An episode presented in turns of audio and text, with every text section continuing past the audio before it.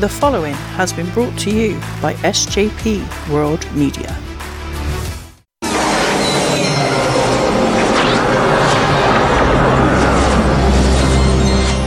Oh boy.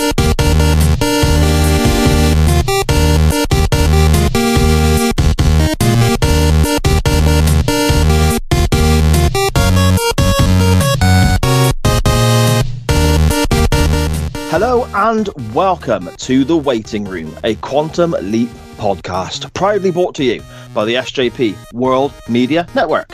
I am Si, and joining me, as always, is my partner in time, Mr. Benny Mack. How are we doing, sir? Uh, I'm doing all right. I'm trying not to cough because I had to turn the mic down there, but I'm all right. um, yeah, man. Uh, interesting episode this week, to be fair, but I'm doing all right. I'm glad you're doing all right. And, uh, to be fair, I'm excited about getting this episode done, really. To be honest, we are Yes. so close to finishing this season as well. So, um, Yeah, that was it. I mean, I, I I actually didn't watch this on the DVD this time. Um, I suppose for, for anyone who's who's unaware, I've, I've spoken about it on other shows, but I've got a little setup in the bedroom. I've got my little portable telly, and that's got my Fire Stick in there for uh, the WWE Network for all the wrestling shows I do, and YouTube and Netflix and all that sort of stuff. And the DVD player's wired up upstairs as well. So any research or any um, watching of programs and making notes I do is, is done upstairs in the bedroom out of the way, so I don't disturb the family in, in the living room. But my wife has took the kids to her mother's today. So I got to watch Quantum Leap on the big telly, Benny. I felt very privileged indeed. you think when you're a kid, you know, you get excited because you watch it on the big telly. And when you when you're an adult, you think, no more longer do I have to, I have to, you know, endure a small telly in the bedroom. But no, you have kids, you have a wife, and then you have Yep. to endure the small telly again. Um, exactly. But it's um the show itself, Quantum Leap, it's being reshown on um Sky Sci-Fi with like the green logo, the sci-fi channel they have on yeah, Sky that's now. why, that's why I watch this one as well. To be fair, Yes. So it's all on demand because they're re-showing it, you know, as and when. The whole thing is on demand. So I just went in and watched it on demand there. So when I brought up the menu and it was showing how many episodes per season, I was dropping through episode, uh, dropping down, sorry, through season two to get to where we are now with episode 20 of season two. I realized, yeah, we've only got two more after this and, and we're on to season three, aren't we? it's uh, it's it's. I don't know what it is. Maybe it's because season one is only what nine episodes. Maybe that's it. Mm. Obviously, we had a bit of a break between recordings as well. Um, but it seems a long time, basically. Um, but all of a sudden, it seems to have taken a while to get to where we are. But all of a sudden, we are nearly to the end, and it's like it's weird how that works. Sometimes it feels like forever. You're trying to get it done, and then all of a sudden, before you know it, you're almost done. So I think we've also got the situation where we both do other shows and we both have, whilst this project has been ongoing, had other shows and started new shows. And then it's trying to find a schedule with our other co hosts and then trying to tie that in with what you and I do together and so on. But I, it feels now, I don't want, well, from my, from my viewpoint anyway, it feels now personally, with regards to the other shows I do and the, the days and times I record other shows, that everything is very much settled down into a routine. So it's very much it's very easy for me now to try and make sure we get these done to continue with our weekly release going forward. You know. Yeah, no, it makes sense. To be fair, obviously, there's a lot more things going on on SJP World Media uh, and things adopted with it, and so yeah, you know, obviously, chain wrestling, you know, I know is a still a big show when you moved over from uh, the other place where we used to be with all these things, and so many shows on the network now. It's uh, it's it's insane now. Yeah, I, I talk about it at the end of every episode, but it, it is a case of more and more coming all the time as well. Um, I mean, as as time of recording now, early May, uh, we have let me one, two, three, four. I think three, four new shows starting in the next couple of months, and none of them are wrestling based. They're all doing different topics as well. So again, it's it's quite a broad scope of what's available on the network, which is brilliant. But at the same time, you can go off into the individual feeds and just listen to what you specifically are interested in rather than going through the whole lot. If, say, for example, you enjoy this side of things, the, the waiting room, uh, the time travel, the old fashioned sci fi, the cult TV, but you're not a wrestling fan, you don't have to listen to the main feed where you get every show. You can jump across to the waiting room's own feed and vice versa, of course. So, yeah, it's Yeah. Uh, quite a lot going on, mate. Quite a lot going on. Yeah, there's a With your good self as well, mind. With your good self. We've had a new show of yours uh, added, I suppose, literally this week, haven't we? Yeah, I mean, it's still obviously it's uh, in its early days, really. Kind of, it's kind of an offshoot of Nothingness Show, I guess, to a degree. But what I found with Nothingness Show, as much as it is good, and we will get back to it at some point, is that we found ourselves talking a lot about gaming, which is what Mhm. we, which is what we, me and my sort of group of mates do. That's kind of our social time. I know people like, you know, go out in a bar and have a few drinks, which is fine. I still like doing that, but uh, you know, in terms of because I got mates who live all over the place, literally you know, some live only about half hour away. Some live like literally down and south at the other end of the country. So the way we stay connected, rather than just type in text messages, we play games together. So it's a good sort of like way to have a laugh and keep in touch. You know, while doing an act- I know I say an activity, it's a hobby. Let's face it. Um, but yeah, Gameplay Junkies is technically it's season two. Sorry, um, it was done elsewhere before. Now we're trying to do it live on Twitch and stuff, and um, uh, also an audio version which is recorded alongside a bit like chain wrestling. So in a sense of you are live mondays um, but then the actual podcast comes out you know a couple of days later. But obviously with us it's um, at the moment it's live on like my stuff like benny mac gaming and then spreaker you go to that you can just search for gameplay junkies you can listen live and interact very similar to what you do on twitch or what you what you use on youtube and twitch yourself and facebook. So um I mean, this past week we were talking about um, you know a lot of games that have come out and stuff, but also um, a bit of F the new F1 games coming out. So we were just just talking game stuff, but we we ended up doing talking about some airsoft this week, which is not gaming in a sense of a joypad sat at home, as in gaming almost like paintballing to a degree. so you know, so we're not just co- we're not limited to just video games, but you know that is one of our sort of passions. We like talking about stuff. There's big events coming up, big games coming out, and we just like we're doing it slightly different this time. Like this past time, we um streamed on Twitch for a little bit. I know we got off tangent a little bit here, but we uh, streamed a bit on Twitch some of the gameplay of this new game that came out called Redfall. So we played it ourselves. Uh, played it for a couple of hours to see what it was like. As a, you know, it launched the day before, so we were just trying to see what it was like or how it plays and stuff together. And then when we are talking about it on the Sunday, we're using the footage that we've captured ourselves and talking about our experience playing it rather than like the general consensus of the whole internet. Because Okay. it, uh, I'll, I'll go into it quickly, but very quickly, I will say we talked about it this week on the show. But it's available on SJP World Media right now and in audio form, or go to twitch.tv forward slash Benny Mac Gaming and you can watch the video feed. But basically, um, it didn't launch very well, but it's a Game Pass game. Now, a Game Pass very quickly is some, a subscription you pay for. A Right, lot of people have kicked off and said, "Oh, it's really blah blah blah. It's supposed to be 60 frames per second, and it's only 30 frames per second. Mate, I've been playing games since I was about fucking I don't know five years old. it looks good. I can't tell whether it's 30 frames or 60 frames a second. Yeah, all right. Once I've, ne- I've never even heard that term before. yeah. so- Well, it's basically how many images are put forward. If you think of like an animation TV film or whatever, technically it's frame by frame. And the more frames you use, the more detail you can put in. So essentially that's what Okay. games use, okay? But to me, I paid forty nine ninety nine a month. There are stupid amount of games available for you to download.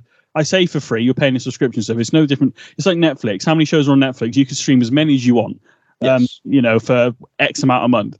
All these games are available to download for free. A lot of these games are actually coming out on Game Pass day one now. So when they come out, they're available on Game Pass. So you haven't got to spend.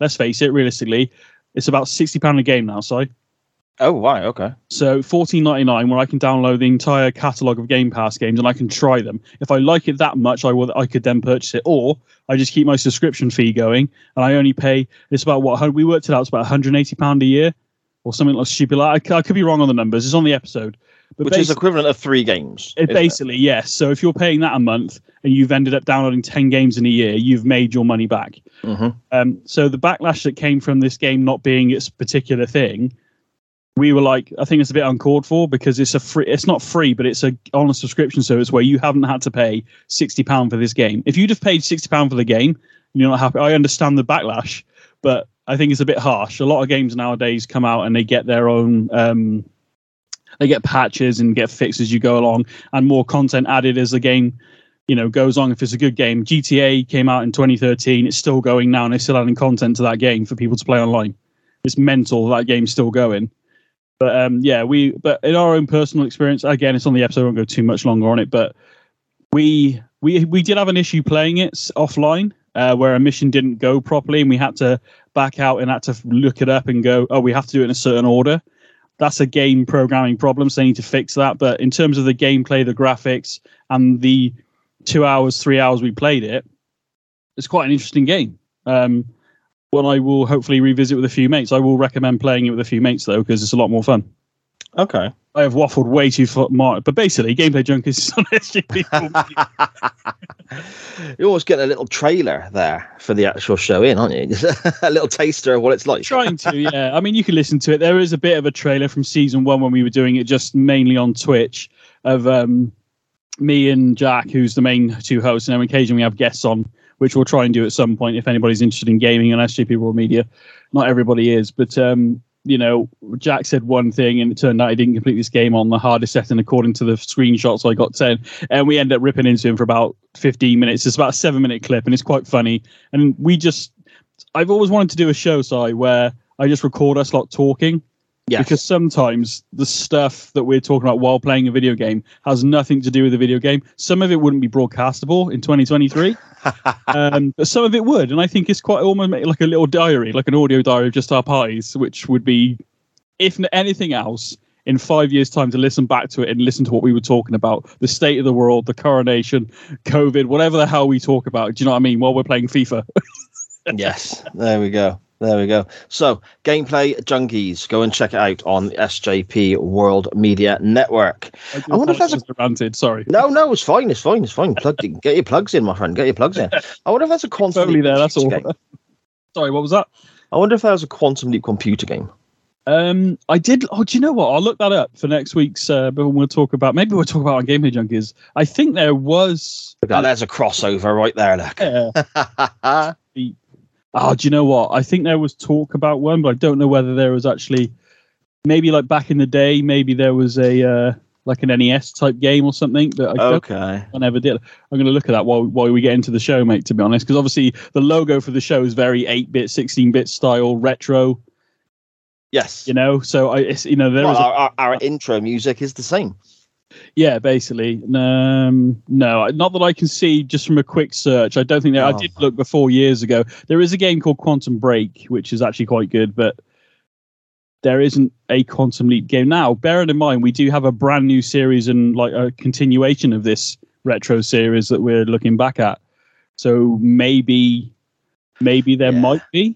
There's money on the table there, I think, isn't there? There's a that, there's there's a potential with how the, how the gaming works now and the VR stuff you can do as well. Oh my Can you god, imagine that? imagine doing that? Oh, co- co-op VR game where you one of you is Sam and one of you is Al.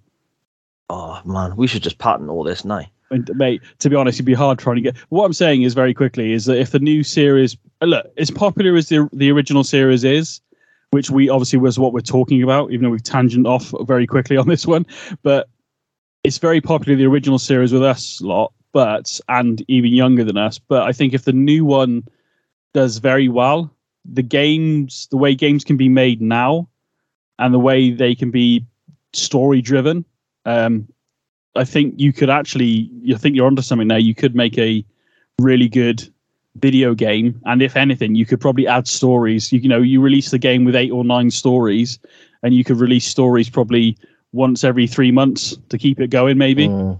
You, there are so many ways you could do that. Um, a good game to sort of go very quickly. Oh, again, sorry, mate, you've opened the fucking floodgates here. I wouldn't mind a VR version A of VR uh, version would be amazing. I think that's a great. Um, let's get on with the show. But yeah, Yeah. that'd be freaking amazing. well, a VR version of this episode, so we get to sit in that bar and watch Bunny strip. But there we go. Um, anyway, Never wanted to pop so many balloons in my life. uh, this week's episode of Quantum Leap, as I mentioned earlier, is episode 20 of season two. It is entitled Maybe Baby. Sam has arrived on the 11th of March, 1963, so 60 ish years ago now. And he is, well, he's leapt into uh, somebody named Buster, who we find is a doorman at a, a club, a strip bar. And there's a lady who works at this establishment named Bunny. Um, we see Sam basically climbing out of a window with a young lady encouraging him to hurry up down off this ledge into the truck with a basket and to quickly depart the scene. Uh, we very quickly discover that the basket has a baby in it named Christy. and they are effectively swiping this kid. Uh, when you started this episode, Benny, how many memories came flooding back, if any at all?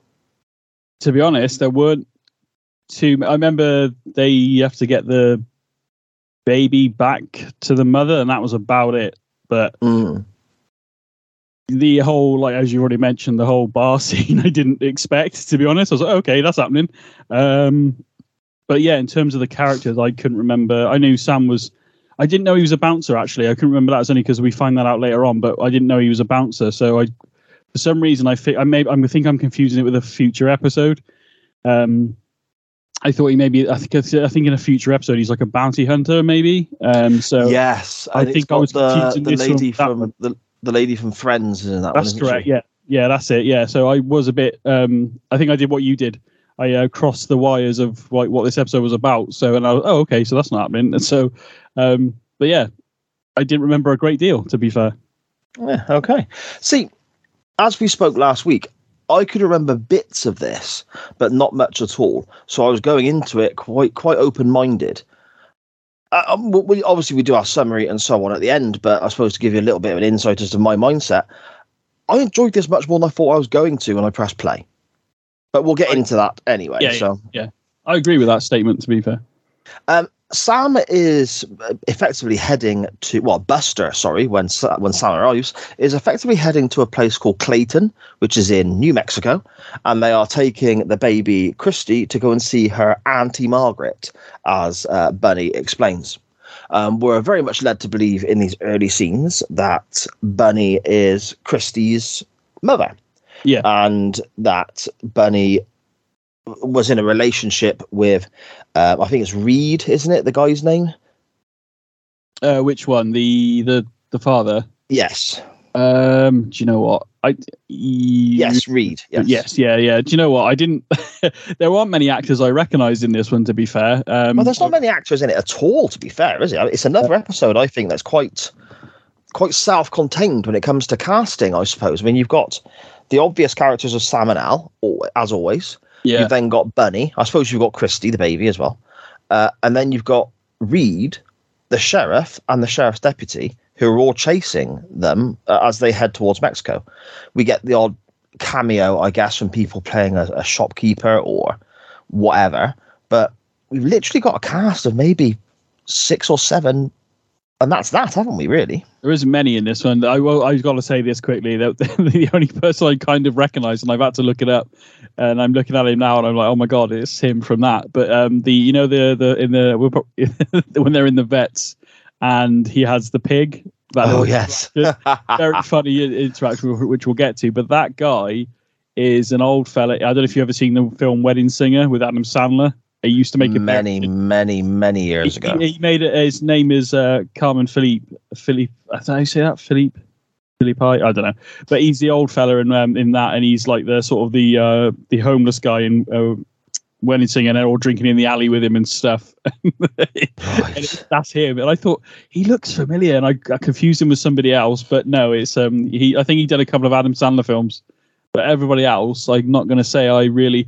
The one, um, the one who plays Bunny, I kind, I felt, I felt like I recognised her, but as it went on, I was like, no, I don't recognise her. Um, but uh, yeah, he was the, the, the random farmer with the pig.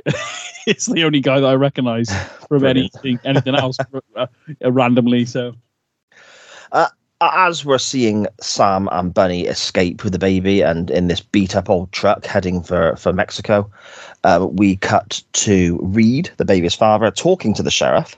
And he gives the sheriff and the deputy a little bit of a different tale with regards to, um, I suppose, Christie's origins, I suppose, Benny. He, he explains that his wife died a year ago giving birth to Christie, which would then mean Bunny can't be Christie's mum, obviously.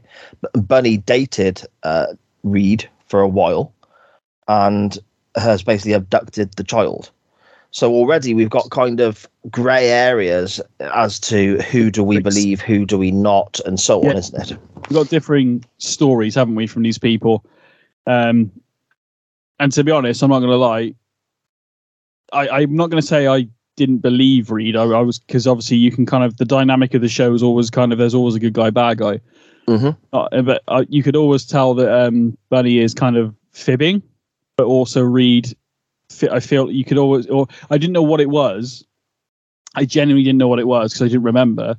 I felt like he was hiding something, but it wasn't quite the the tales that were both were telling, Bunny and Reed. I felt like there was something missing from this story um, in terms of what they were telling people. So Sam's being fed stuff by Bunny, and obviously Reed's feeding the police this other stuff, and it always felt like there was something missing from it.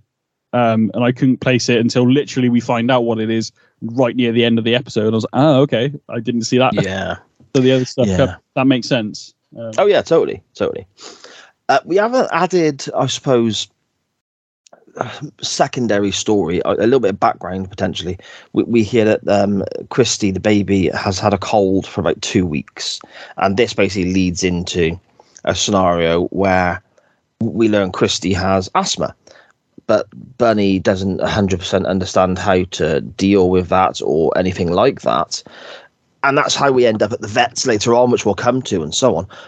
I thought that this was going to play a much bigger part in the story. I thought we were going to have a huge issue where Christy needs a particular prescription to survive, and it's all you know, touch and go with the baby, and Sam has to explain to Bunny that they've got to take her back, or the baby won't survive, Yeah. and all this sort of stuff. But none of that happened. It's almost No. like my mind was playing tricks on me, and the whole asthma thing, it almost felt unnecessary. Yeah, I think I, I'm going to use another film here for for an example, but I think probably there was meant because of the time constraints of the TV show. I'm going to assume I'm assuming here. I don't know whether this is true, um, but I'm going to assume that there was probably more to this this little say you know this nugget of information, but that didn't play out on TV for some reason. Maybe they type they had to cut it for time. I feel like that's Okay. what's happened there. The reason I say that is because if you've ever watched the um, the first Independence Day film back from the 90s.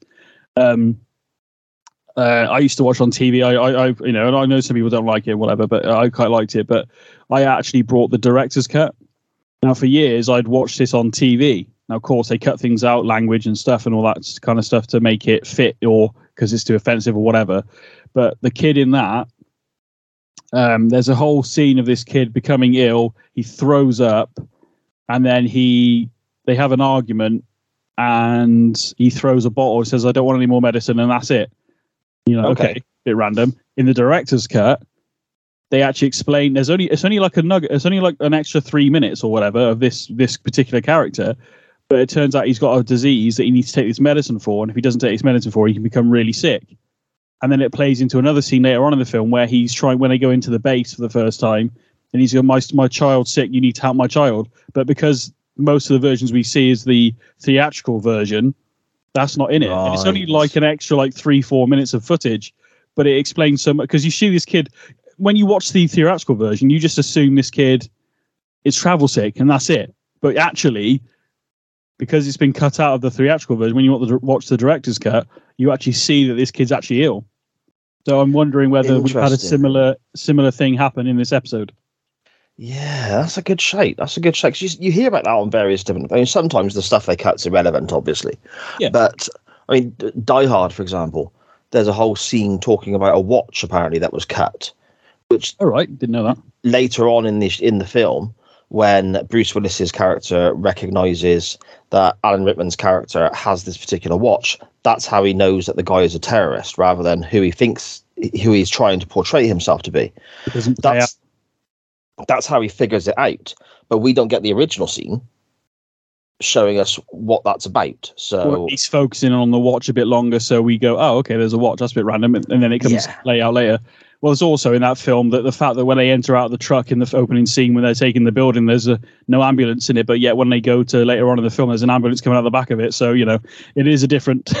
take what you want, mate. To be honest. yeah, it's yeah, exactly.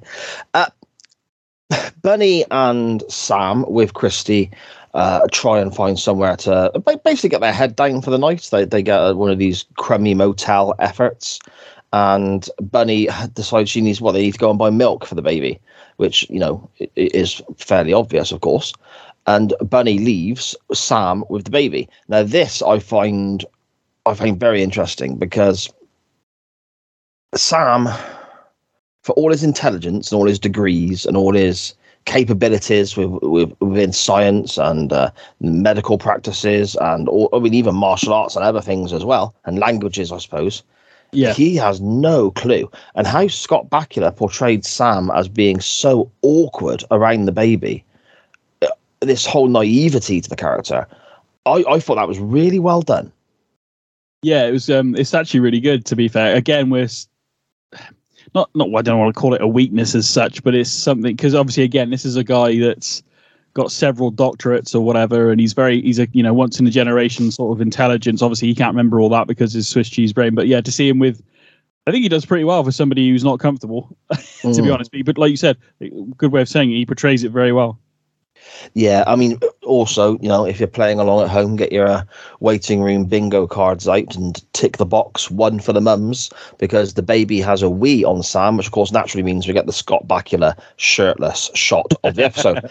and Al arrives and explains that uh, effectively we get a little bit of of information of the original history, which I like. Normally, we get told, "Oh, you're here to stop this happening."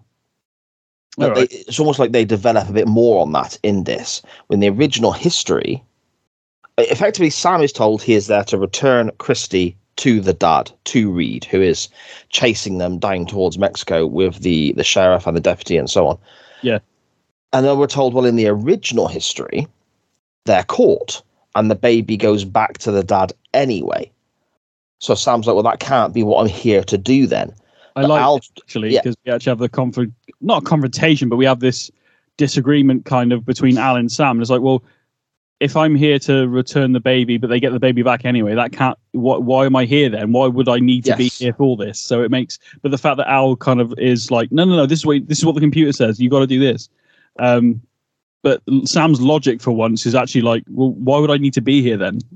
Because either Yeah, way, and- you get in trouble at this point. So And Al's response is also quite logical. He thinks that it's because in the original history, when they are caught, uh, both of them are given 20 years in prison, yeah, which is, you know, obviously a very long time. And it, it, it, that's your life gone, effectively. They're both given 20 years in prison. And uh, Sam is, well, Al explains to Sam, he thinks, or, or Ziggy thinks, he needs to turn around, give themselves up, so they both get a, le- a, a shorter sentence yeah, so they're not in prison for as long. Which again, the way Ziggy via Al is coming up with this idea, you can see why they might think that that is what what Sam is there to do. But you can also understand Sam's point of view as well, can't you? Yeah, hundred percent. So, but I took it as very much on Sam's side. It was quite weird to not weird, but it's Al's very much playing like, come on, you need to go and give this baby back. So again, like you said, it makes sense now that you said that the whole, um, so they don't get uh, a longer sentence, like you say, because if they get Yes. caught with the authorities, it's going to be a lot worse. So the logic's there, but again, if that was if it was to save them from getting less time, you know, it doesn't make any sense to return the baby. If- I don't know. It didn't make sense. So I was actually on Sam's side this time. Sam's, you know, there's been a few episodes we've watched recently where Sam's a bit of a douche, to be honest. And actually, in this one, I'm like, it makes perfect sense.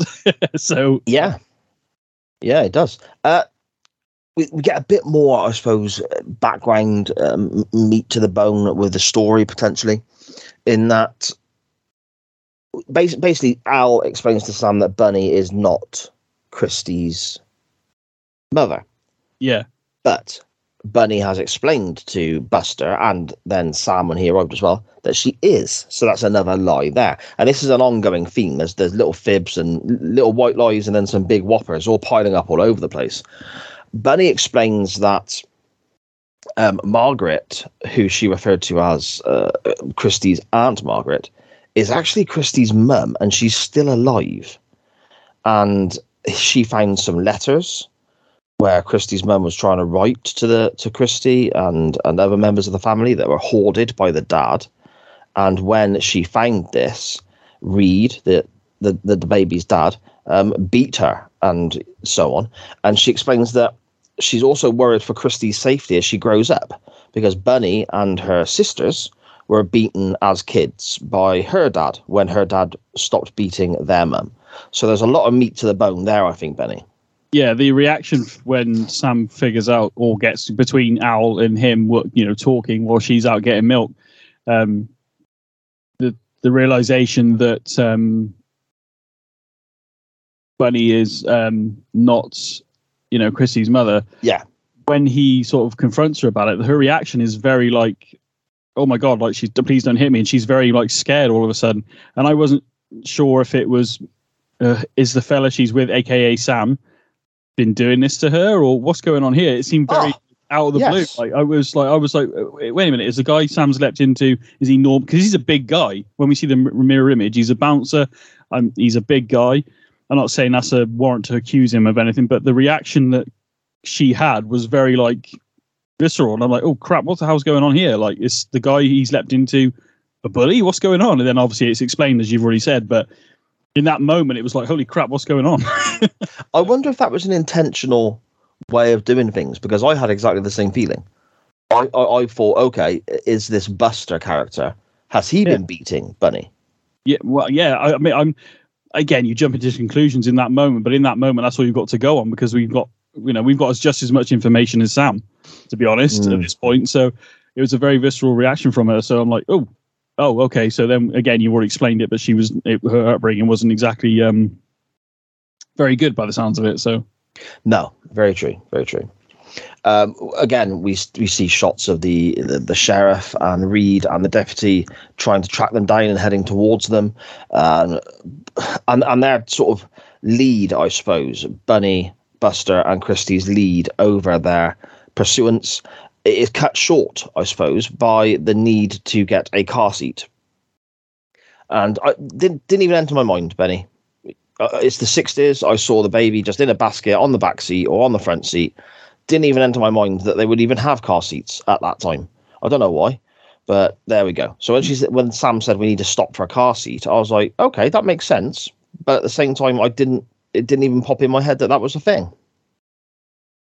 Yeah, I, I, I, I guess you're kind of enthralled by the story and what's going on, really, and you, you, you know there's something not quite right with you know, even though um, Bunny's intentions are good, she is lying. You know, something about her you could tell that she was fibbing. Then there was little slip ups about brothers and sisters and all this stuff. So, you know, but yeah, the uh, the whole the whole um car seat thing. I'm not gonna lie, even though as a parent, I know I know you are yourself. Like, you know, you've got to go, you've got to have a car seat. It's a mandatory. Mm-hmm. It's, it's the law now uh, at least over here, and I'm guessing in the states as well. Um, but um, in that time, yeah, they shot this baby in the front of this freaking truck, and then Sam makes the point of like, you know, if I have to brake, she might go through the freaking windshield. Like, yeah, that's a fucking fair point, mate. Come on, get yeah. a seat. And then even Al, when they're actually looking at it, Al's like, look how flimsy they are. They made them in the '60s. So they weren't. It wasn't a.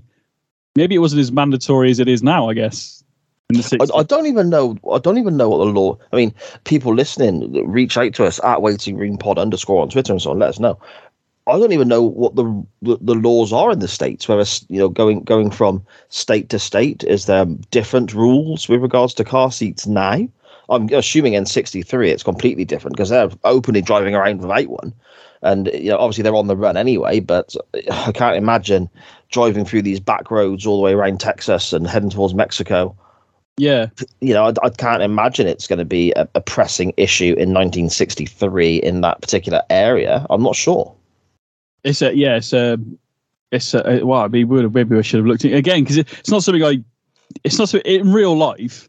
If you have a kid in the car, you'd go, we need a car seat. But in yes. this situation, they have literally, well, what's his fate? Buster, Sam, before Sam leapt in, is gone into the room and then literally stole a baby. And even when he's, oh, I was thinking this as I was watching the opening scene again, because obviously we have that little tease from last week that when he's walking down with that basket, if he had slipped or dropped that freaking basket, there's a baby in there. And Sam didn't know because he's literally leapt into the middle of this like baby heist, yeah. doesn't he? Do you know what I mean? So it's, it's freaking, it's, um, it's scary, really, yeah. thinking about it. Indeed.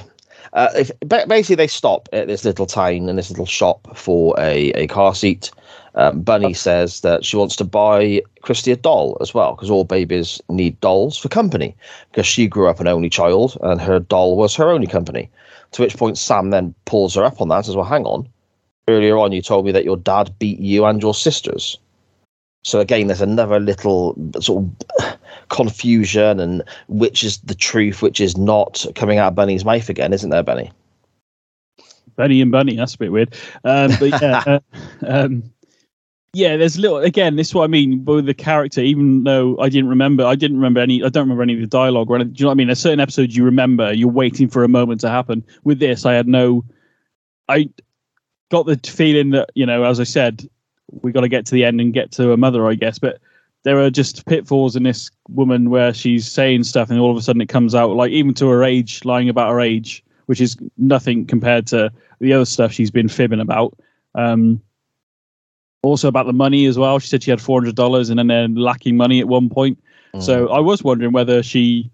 I'm not saying she's thick or anything, but like I wondered if there was lack of education and maybe counting or something was going to come out later on. I don't know, but or she's just saying, "Yeah, I've got four hundred dollars," when actually she had two. She's always fibbing, or again, maybe the lifestyle she leads, hustling, I guess, to a degree to get what she wants. yeah, I mean, she was also uh, in. I, I don't know how you'd word it. Um, juven, juvenile prison, I guess is it? Is that how you call yeah, it? Like yeah, she young offend young offenders, offenders unit or probably yeah. our equivalent. Yeah, Yeah. So her her upbringing would have been quite um, quite dramatic, I, I imagine. But I mean, don't get me wrong. I, I'm saying all this about her not telling the truth, and obviously they're kidnapping a bloody kid for crying out loud. That's pretty bad. But she's a really likable character. You really, I just, is, yeah. I find myself rooting for her because Yeah. she's just so. Yes, she's telling all these fibs and whatever, but it's almost like her intent is always right in her mind. Not not saying that that excuses away lying or anything like that. Of course not. But No. her her intentions always come across right, and there's this certain level of naivety to her, whilst Yeah, trying yeah, to. Yeah, that's a better way of putting it. Yeah, I no, yeah, instead because you know the way I said it was a bit bad, but yeah, the naivety maybe, like you said. Obviously, she takes her clothes off for a living, so she's used to getting away, I guess. Well, maybe, maybe. Uh, Um, just going to go back quickly to the car, uh, the car seat thing. I, I did do a little. I've done a little bit of thing while we were talking, um, and it says, did they? Uh, so the question is, do they use car seats in the sixties and seventies? And it does say yes. Uh, while retro retro baby car seats weren't mandated by law in all 50 US states until 1986, that's Why? meant itself. Uh, they existed in some form f- uh, for decades. Child seats for cars in the 1930s were among the first designed, though their purpose was primarily so kids could have a better view on car rides. Um, infant car seats safety didn't come under consideration until the late 1960s after concerned physicians and parents started pressuring auto manufacturers for improved safety features for children's on seats and ma- many other type of types of baby gear so um, they were around but it was more of a so you can see out the window so actually it would have been a lot worse if that car was in a wreck because that yeah, higher up so um, that is the case, isn't it? it? It is that thing of we'll make you a car seat, but it's not for safety. It's so No. you, if if anything, you're on more of an eye level with this big pane of glass that's Yeah, going yeah. to inevitably smash into your face. mental, so, um, but it wasn't until late 1960s that it was considered more for safety. So where are we in this episode with uh, Quantum Leap? Was it 1963? 1963. So Yes. we're a few years away from it in terms of that. So at least it's somewhat accurate, I guess. Yeah. Okay. I mean, a couple of things where you you you mentioned about this being accurate. A couple of things that were not so accurate, or maybe little gaffs I didn't quite get. A lot of the music used on the show um, wasn't released until 64, 66. And I think even one song was as late as 1969. So they're quite a way out with some of the music on this episode. There's also a shop in one of the shots or a building that didn't exist in 1963. The trading or the, or the, or the branding, the logos, and so on. And a personal thing that I noticed that didn't make sense, not as much as a goof with regards to uh, continuity or, or, or the writing, but just a little bit of an issue. When they're in the motel and we're having the whole conversation about getting the baby some milk and uh, we get the Scott Bakula topless shot of the week and all this sort of stuff, Sam is constantly checking out the window from behind the curtain, really nervous about who's following them and making keeping an eye out and so on. And, and that all makes perfect sense. They're on the run. They've stolen a baby and they're going to try and cross state lines. This is serious, serious go. business. I think I know where you're going, but all right, go ahead. Whole time, fucking doors wide open. Yeah, I knew you were going to say notice that as well. That when she come back, especially after she got the milk, the freaking doors open, and he's like peeking behind the curtain. You got the door open. Yeah. Close the door, man. Come on. Shut. And not only that, the baby's on the bed.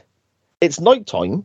there's going to be one hell of a draft. We've already established this kid's not very well. Something, yeah, exactly, yeah, yeah. Shut the freaking door, Sam. You know. Um, I knew where you were going with that when you started talking about that because I thought the same thing. To be honest, mate, I was like, "Close the fucking door, mate. What are you doing?" yeah. On a positive note, before we move on, Julie Brown, who plays Bunny, actually co-wrote this uh, with Paul Brown, so she's actually one of the writers of this episode as well. Oh wow, that's So, brilliant. On a positive note, you know, there are some goofs. I mean, I, I liked hearing dancing in the street. I remember that from being a kid. My mum used to listen to the Motown type stuff. So there are certain songs that have, you know, creeped their way into my life and it still are, like Dancing in the Street, but it actually wasn't out until 64, I think, if I read that right. Okay. Um, so, but as, as cool as it was to hear the song, technically it wasn't out yet. Right. Fair enough. Fair enough. uh, whilst they, uh, well, I say they, apologies, whilst Sam and, well, Al is there too at this stage, and Bunny are in the shop discussing car seats and getting a doll and so on, uh, Al runs a check on Christie's mum using the names given to him by Sam, who has received them himself by Bunny. And this woman in Mexico, in this area that they're searching, never existed. There's no trace of her. There's no track of her. There's no records of her. So Yeah. again, it's a case of oh right. So we've gone from the baby being Christie's to the baby now going to see her real mum, who sh- apparently died a year ago, but now you're telling me is still alive, and now there's no trace of this woman. So again, it's all these these things of what is really going on here. Yes, yeah. Um, but ultimately, I think that they isn't it something like it's not a, it's not a unique name or it's a uncommon Mm. name or something like that, and they. But yeah, it's in this. But you know, you again, Judy Brown's character Bunny, you can't help but even before the, you know, obviously she does the stripping bit, but like what I mean is, as a person, she seems genuine. Apart from these little fibs, you're like, okay, and you want to believe her, but every time she tells you something, think like the age, like she's the mother, and then it comes back that she isn't. So how much of this is actually true and what's actually going on? And then you're like, should I be worried about? Should I be more? Are we actually? Is Sam with the bad guy in this, or Yeah. do you know what I mean? So Yeah, because the whole time you you got to think as well. Sorry, Benny, to interrupt, but the whole time as well. Yes, you've got the character of Reed, who comes across very stern, very angry, very you know he's grabbing a gun and he's getting in the car and he's demanding stuff from the police, and he he doesn't come across like a nice guy. But if somebody stole one of my kids, you'd be exactly the same. exactly, You go Liam Neeson on their ass. You know what I mean? So it's, uh, Exactly. exactly. So I have a particular set of skills. Um, I know how to Google shit. Uh, is my skill. Um, that's about it. But um, yeah, I know. Yeah. So the more the more these fibs start coming out, you're like, am I actually rooting for the wrong person here? I did, you know. But she's a very very likable character, as you said. yeah. And Sam very much falls, and I, I imagine Buster as well, because we learn that Buster has only been in Bunny's life for about two weeks at this point. Mental, in it? It's mental that he's and he's and he's like, yeah, sure. You know what? You're a really you're you're you're a really pretty, attractive lady. You smiled nicely at me. I'm obviously uh, not particularly bright. I'm gonna steal a baby with you. Sod it. Let's go. You know, like out that, doesn't it? Fucking hell. uh, very much under her spell, and I believe Sam is as well. Sam's kind of. Uh, again, whereas we as viewers are saying that how likable she is, Sam's caught into that as well. Whereas Al doesn't believe it as much. But when you look at the show, Al doesn't spend anywhere near as much time with yeah, but yeah, as or even as we do as viewers. Yeah, so I think exactly, yeah. that that to me is really well written as well because he can come back and go, no, this is what the real history says.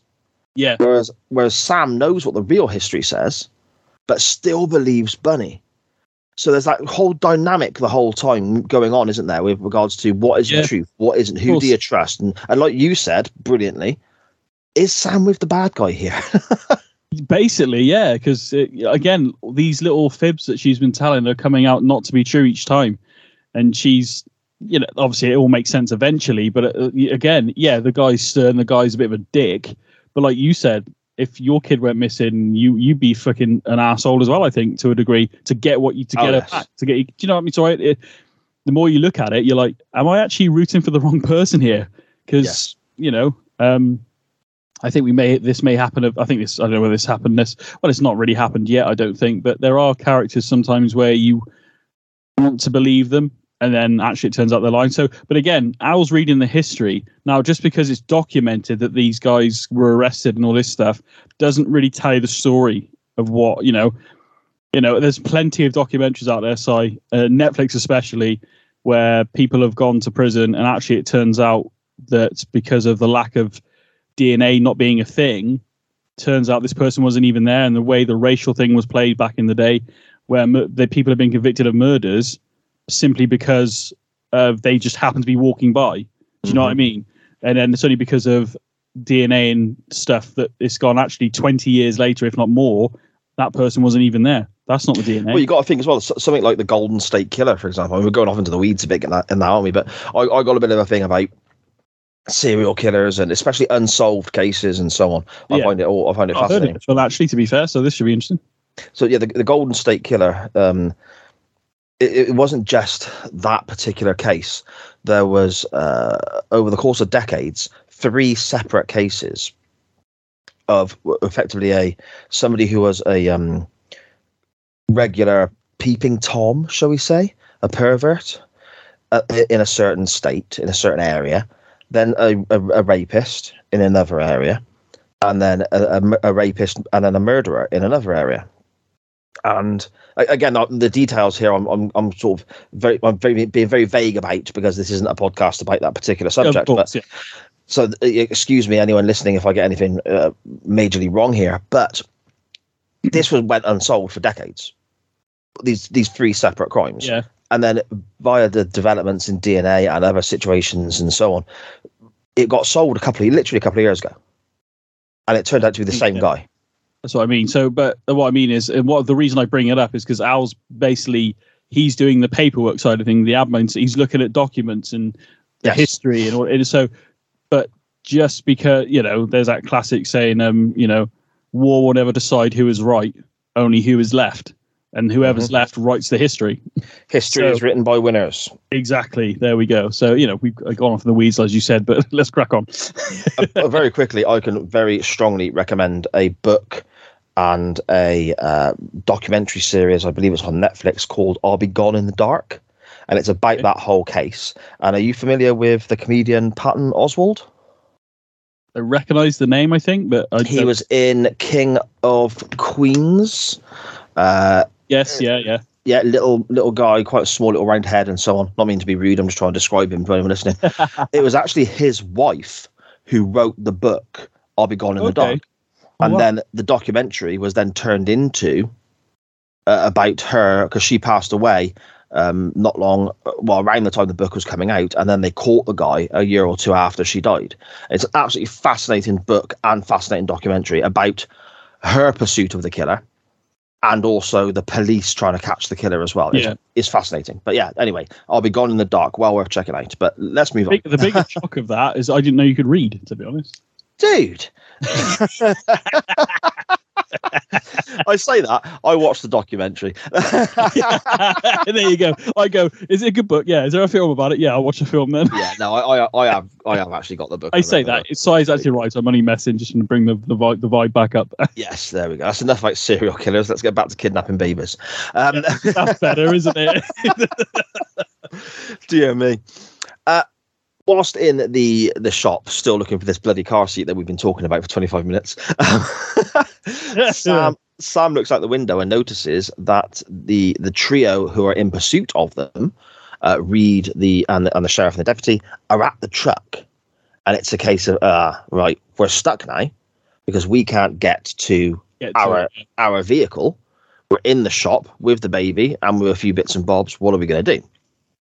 Sam goes out the yeah. back after some guidance from Al and sees a couple of younger lads um, polishing their very sort of grease lightning esque yeah, car with the paintwork on the side and so on. And uh, this is where I think this episode is surprisingly good to me because you get these moments now of a little bit of humor thrown in as well. I love this bit, by the way. I know, I know, we're going to talk about. It. I, I, yeah, it's hilarious he go. He says. He says. Uh, sorry, Sam says to Bunny. I got to saying he and they. Sam says to Bunny, "Give me some money.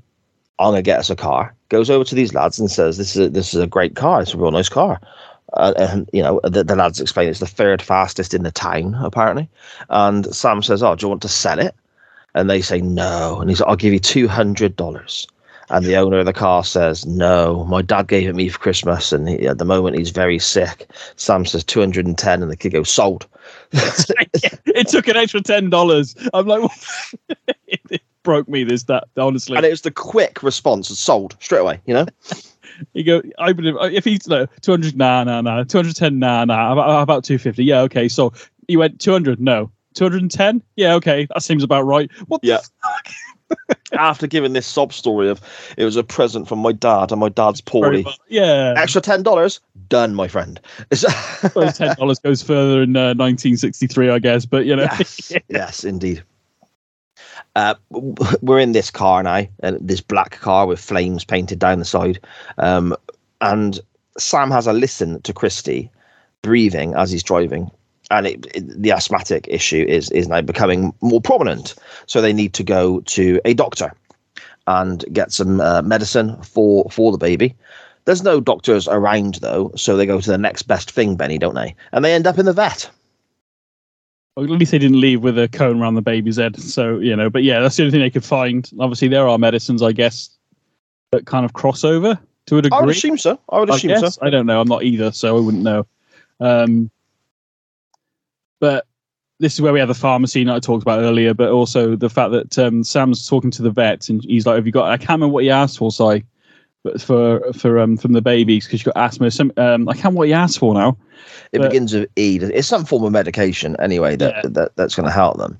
But Yes. oh, are you a doctor? And he goes, um, I know I don't look like it, but yes, I am. So, oh, he's, he's and then um, but she's like, oh, I'd love to help, but I haven't got any anyway.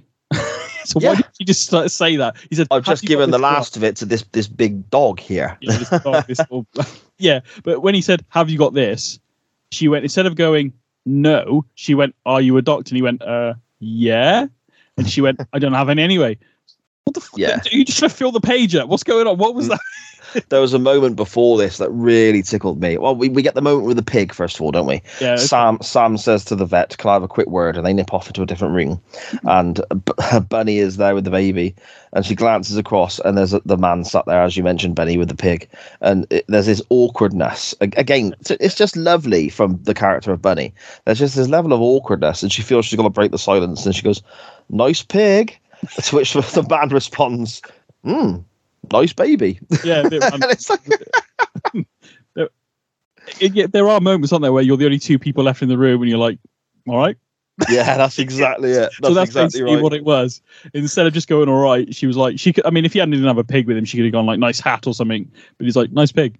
Uh, she's like nice pig. You know, like you said, nice baby. What's the what's the pig's name? Whatever the pig's name is. Oh, okay. What's the baby's name? Oh, she. So she goes, what's the pig's name? He he says the pig's name, which I can't remember what it is. And she's like, oh, nice name. And she goes, what's the baby? He goes, what's the baby's name? And she says, Christy. He goes, oh, nice name. it's, Yeah. it's it's an awkward sort of interaction, but it's then Christy's like, let's go and look at the bunnies now because you're Yeah. weird. Yeah, and then when when Sam and the vet go into the other room, and Sam starts talking to them, he, he bumps into something or there's something in his way, and he goes to move something on the desk, and the vet goes, "Oh, careful with that! It's full of semen." full steep, I think it was, wasn't it? It's- he picks it up and he looks and he goes, "Careful with that, it's semen." Oh, and Sam carries on talking. And, and does almost like a, a cartoon esque Bugs Bunny double take because he, he talks to the to the vet and then just stops and looks back at it again like hang on what did I hear that correctly yeah, thought again, just a couple of moments that were really sort of light-hearted with the car, with the pig, and with the ball seaman, and it just, I just thought it was, it was, it wasn't too cheesy, it wasn't over the top, it wasn't ridiculous attempts at comedy that did that didn't work. It was just funny enough to make you chuckle, yeah, but then not take you away from what's going on in the rest of the story, Benny. yeah. It, it, it- very well placed, funny comedy relief moments that, that didn't, like you said, stray. You said it perfectly, mate. So I can't really add to it, but it didn't stray too much from, you know, from the, the the topic that we were, you know, the ultimately he's there to try and get some medicine for the baby. Um, but yeah, um, I mean, he could have he could have like got a handkerchief out of his pocket as well and wiped his hands while he was talking to the doctor. There's several ways you could have played that, but the way he did it was just like staring back at it while he's asking the questions. Yes, like, indeed. I just touch ball semen container or whatever it is he's thinking at the time. Very good. Uh, Sam then gets a baby bottle full of coffee, and apparently there's something in coffee that can help with the breathing, but only if you do it the once when they're very young. I'm not too sure about the the the accuracies of that. I'm assuming if it's being spoken about in that way on a show like Quantum Leap, I would imagine there's some truth to it. It But might be we- side effect of the coffee, I guess. Maybe Mm. there's something in it that um, is very maybe won't get rid of it, but it will relieve the the the tightness of the chest, I assume. So or Yeah. whatever it is, you know, with asthma. So, but yeah, A bit random. Then she's like, "Oh, okay." And then I like the fact they're in the truck, and Bunny's like, "Are you sure we're supposed to give a baby coffee?" You know, bearing in mind this is a woman that says we don't need a car seat. Um, then she's like, "Why don't we just give her a cigarette and a whiskey as well?" Then so she's very against giving the baby coffee, which is good, Yes. which is fine. I also love this little ablet bit in it. Um, I don't know if you picked up on it, where the baby hands the doll to Sam. Uh, so Scott Bakula goes, "Oh, thank you," and carries on with the scene as if it's just natural. I don't know. I assume Yeah. that wasn't planned because you know it's a it is a it's a real baby there. Yeah, you can't imagine the director getting cross with the baby because it's missed its cue or something, can you? Yeah, You know, exactly. So she passes the doll to Sam, and he's oh thank you, and then carries on with his dialogue, and then they just they just they're just in that moment and played it really. Again, it's not like a big Oscar moment or anything like that, but it's one of those moments where you can. That's clearly the baby's gone. Here go, have the doll. and Scott Yeah. Bakula, instead of going cut or anything, he just carried on going. And whether that's he's just a good actor, obviously, you know that maybe that's part of the theatre guy in him as well, because of obviously you know things will happen in the theater when you're doing it live it's not like a film where you can cut it and go again but i'm glad they left it in is what i was getting at really Yeah, yeah, it makes sense. Uh, at this point, Sam figures out that they don't have enough fuel to make it to their destination, so they need some more. About five bucks will do it, apparently. And it turns out again that Bunny hasn't been telling the truth, or so it would appear.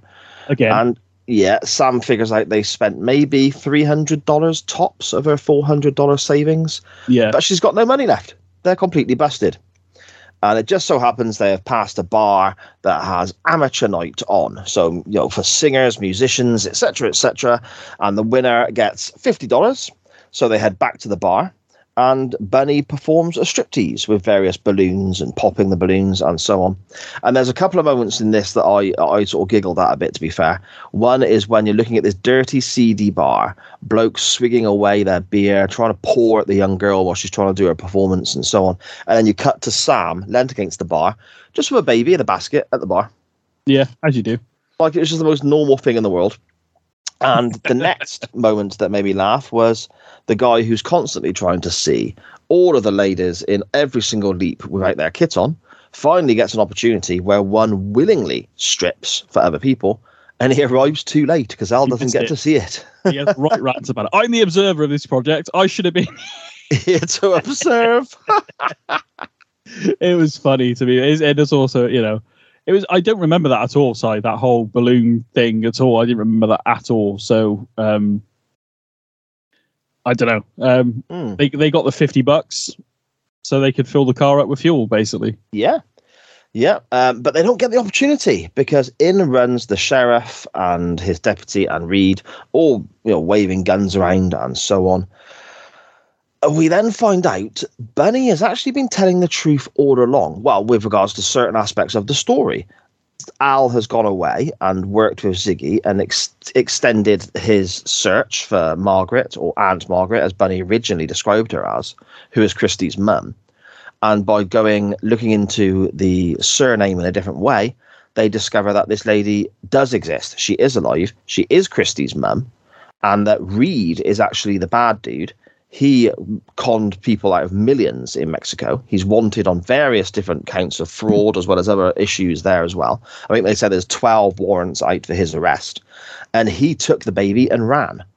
So yeah which is imagine that poor lady margaret her baby's just been swiped and gone and, and no idea where it's where where she is that must be horrific They- They're racing to a place in New Mexico, aren't they, to get this child back? But this this was quite a good moment, really, in a sense of, I think the lies had come out, and then eventually it's revealed that Christy, uh, not Christy, Bunny had um, dated Reed briefly, um, which is what's led to all this stuff, which does get explained. Um, but this is like the final lie for Sam, isn't it? Almost in that moment, like he's he's oh Al was right the entire time. Then Al obviously says no, I'm actually here to tell you that you were right, Sam. So we have a moment of conflict with Sam because he's gone like, oh, she's lied again. Oh, oh, maybe this isn't true.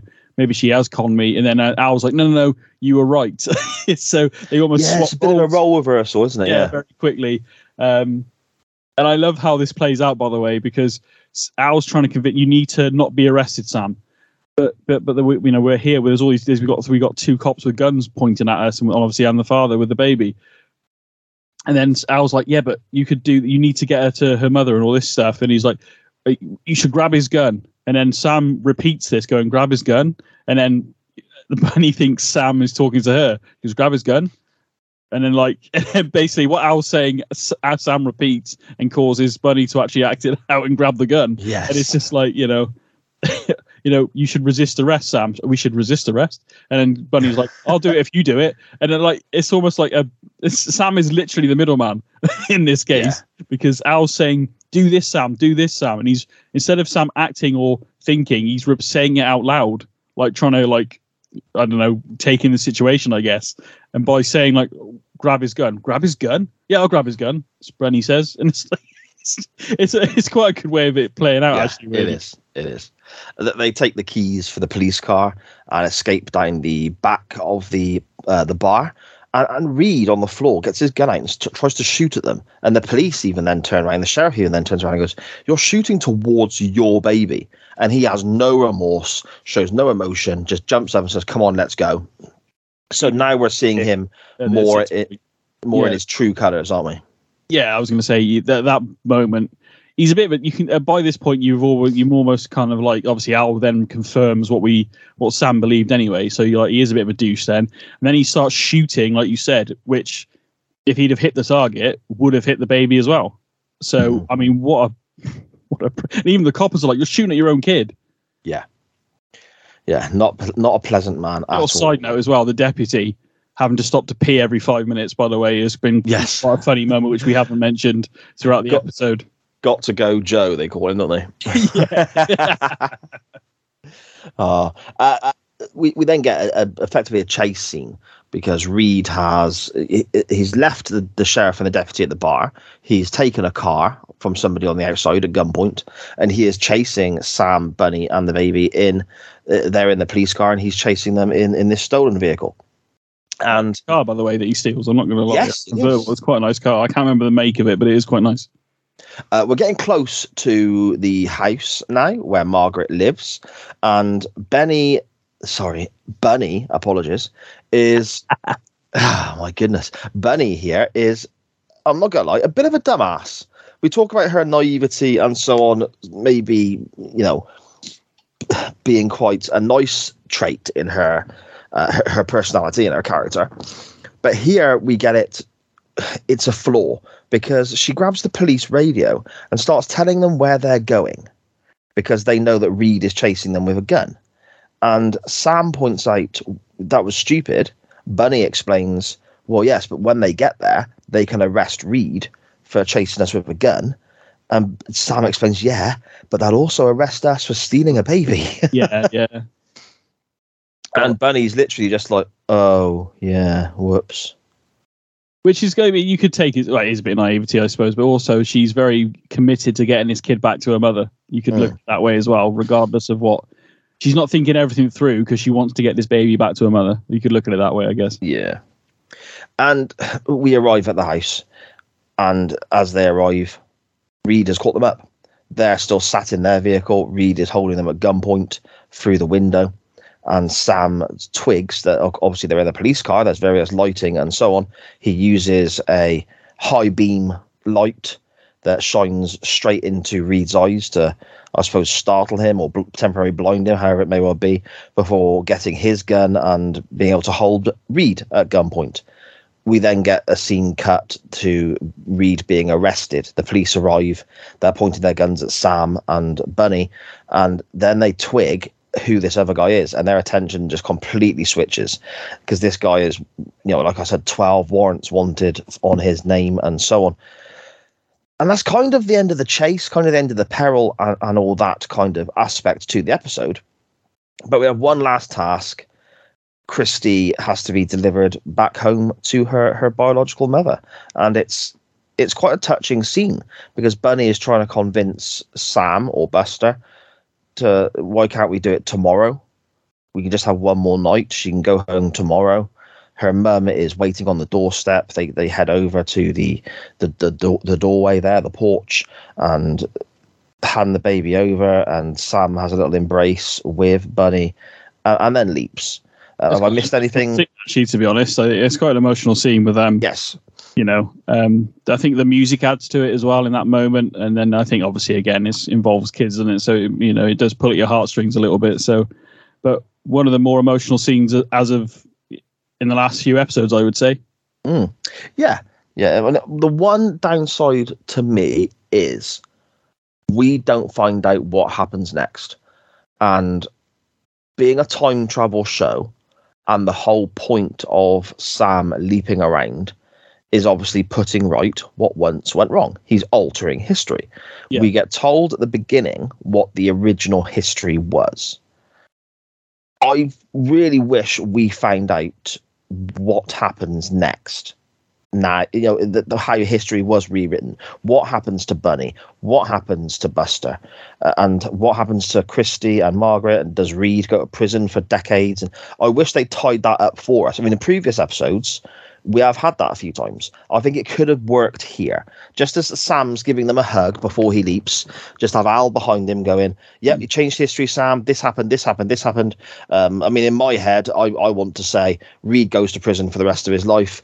Christy grows up to be really happy and has a Yeah. relationship has a relationship with Bunny when she's older, and Bunny and Buster get married and have their own kid. Uh, uh, all that that's how I would like Yeah, it would have been nice nice happy ending, you know? fill the gaps a little bit. Yeah, but I mean Yeah. the way they did it, the other way, like I said, the music, the hug, and everything. I think it was just a, probably the best way to do it. But I mean, you could have had Al maybe say that prior to this big emotional scene, I guess. But Mm.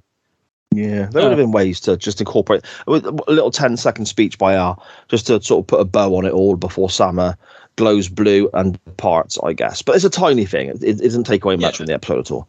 Uh, before we get on to our, our ratings and, and so on for this episode, as always, we talk about what we might see next week. Sam Leaps. I don't know what you saw on the version that you watched, Benny, but on my TV, on the story uh, on uh, Sky Sci Fi, and apparently when it aired properly originally in 1990 as well, Sam leaps into that bloody professor from season one that I couldn't stand.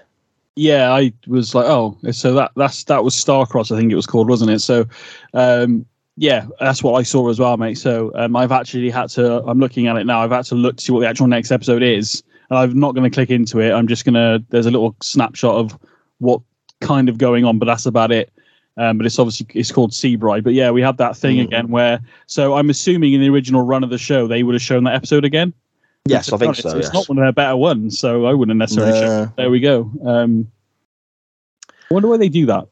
I'm guessing maybe the, Again, it all comes down to um, I guess things being. time maybe maybe a sporting event. I have no idea. Uh, Yeah, I mean, the, the time this would have come out would have been April. I would have, I think, was the original air date of this episode.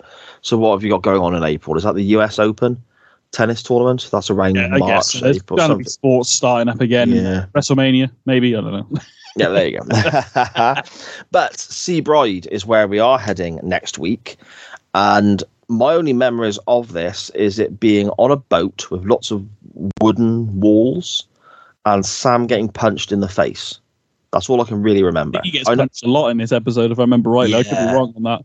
Uh, I know he's there's a wedding Yeah, and he is uh, like um, an old an old flame of the bride but the person that the bride is marrying is bad news i don't know if they're like some sort of gangster or something like that I think there's like And a monster theme going on in this one. if i, think right. so yeah but it'd be interesting to see when, when we look at it for next week's episode because uh, i've got memories of it but not masses so i'm The- going to be I don't remember all of it. Um, I do remember Al preaching about the environment in this one, and I remember most of the story to a degree, but I'm not going to remember all the nuances and all the little bits Mm. at all. But I, my memory of for this one, I don't think I mentioned it on our very first episode of one to watch, but I do remember liking it, and you know, it's not one that I would skip. Yeah.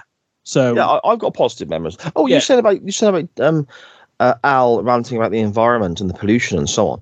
There's a scene, isn't there? Is is he ranting about that whilst Sam is tied up Tied up, above all the rubbish getting dumped in the ocean? yeah, we'll talk about it more in the next episode. But yes, that that you are remembering that correctly. Right. And all of this was Dean Stockwell himself. Dean Stockwell was a huge environmentalist. And, Yeah. and the, the line that we have in this episode, which we, we didn't speak about when it actually happened, when they were trying to get a, a nappy or a diaper, as the Americans say, for the baby, uh, Al says that disposable diapers haven't been invented yet. And then says, I wish they never were. Really bad for the environment. That was actually Dean Stockwell chucking that in. That's his own his own feelings about that sort of about that sort of issue because he was huge on environmental issues, Benny. yeah, that was uh, again. I remember uh, watching interviews and stuff, and you know, there, you know, uh, Scott Bakula wanted to do like rehearse a scene, and he's like, no, no, no, we're going to talk about this. I want to talk about the environment or whatever it was. Mm. So he's, you know, he had a. I don't know how much he got involved in it on it, but he was very much aware of it and was very much a. and I wouldn't say a preacher as such, but somebody that believed in we should do better yes. basically. So, I mean, Yeah, even in the episode we just watched, mate, we didn't mention it. He mentions about the worst thing that was invented was nappies because of the way they're what they're made of and, and all that kind of stuff. Yeah, yeah, yeah. Well, that's what I was just saying. Yes, with Yeah. regards to the diapers. Yeah, yeah, Yeah, definitely. yeah, So yeah. yeah, Um, so then, this episode here, what are we thinking in summary and out of five, Benny? What are your thoughts? do you know what? I think what made it as well was the the last scene was quite emotional, to be honest, as well. Yeah. But overall, I'm going to give it a solid four. To be honest, I enjoyed it a lot more than I probably thought last week before we watched it. But I'm going to give it a solid four. I'll tell you what, I'm I'm pretty much there as well. I was toitering, uh, t- toitering. That's not even a word. Was, you sure you can read? I don't. oh my goodness! Like, well, read maybe, but I can't speak at the moment. I, I was kind of, uh, you know, flicking between three and a half and four. So yeah, I'll I'll, I'll jump into a four as well. Then uh, I really really enjoyed this. I thought that the character of Bunny was fantastic. I thought Sam was really good in this. Al was Al was Al was Al without being too much Al because sometimes it can go a bit can far. too far, yeah. Um, We had nice bits of humour. We got the you know we got the standard uh, boxes ticked off on the waiting room bingo card. We got to see the Scott Bakula spin kick, the standard Sam with his shirt off shot, and all that usual stuff. I thought this was a really really enjoyable episode.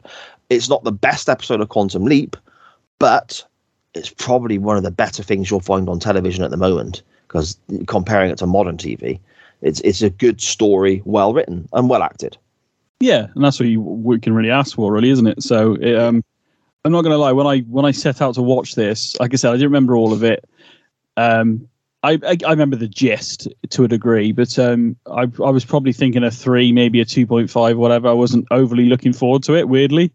Um, but yeah, it's uh, it's delivered more than I thought. Again, maybe that comes with being older. I don't know. Um, Mm. You appreciate what the characters are trying to do. There is a back and forth of who you should believe, and you know, Bunny does give us many reasons not to believe her because she keep she keeps getting caught out in fibs. So it is an interesting episode in that. But yeah, I think the emotional ending obviously adds a bit more to it as well. Again, I'm with you. I'd like to have known a little bit more about what happened after the fact, but yes. we don't always get that.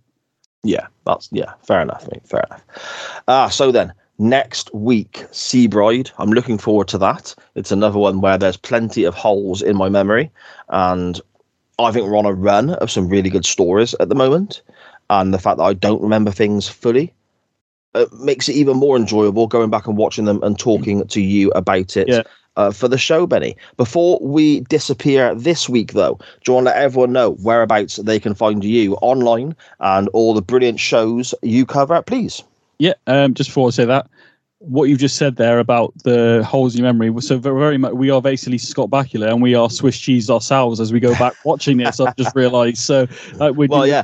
and it's Uh, only we- taken till Sam Sam is Swiss cheese because he's leaving free time. I'm Swiss cheese because I spent far too many years drinking too much. So it's, say, that's fine compliment itself, mate, because you pass out and wake up in the future. So that's there you go. Uh, you find myself at Benny Mac on Twitter, B E Triple N Y M A C E K.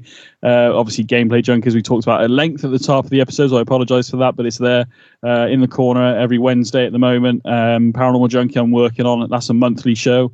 And just come and give us a follow at twitch.tv forward slash Benny Mac Gaming. B Triple N Y M A C K gaming at the end and come and have a bit of gaming fun when we can. A small part time, but again, it's very much about the podcast at the minute, mate, to be fair. And everything's on SJP World Media pretty much.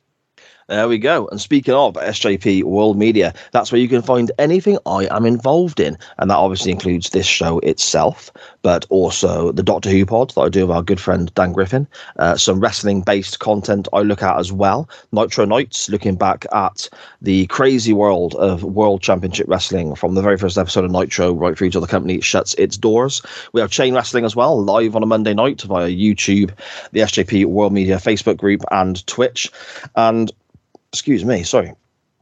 And plenty of other stuff as well. Murder in Mind there as well. Loads of more shows coming soon, covering all sorts of different topics, um, various sport, music, nostalgia, TV, all sorts going on. And that's all via SJP World Media, which you can find on Twitter and Facebook at SJP World Media and on all your podcast players and platforms. But most importantly, you can find this show itself on Facebook and Twitter and various other social medias as well at Waiting Room Pod underscore. That's at Waiting Room Pod underscore. And again, at SJP World Media for links to pretty much everything.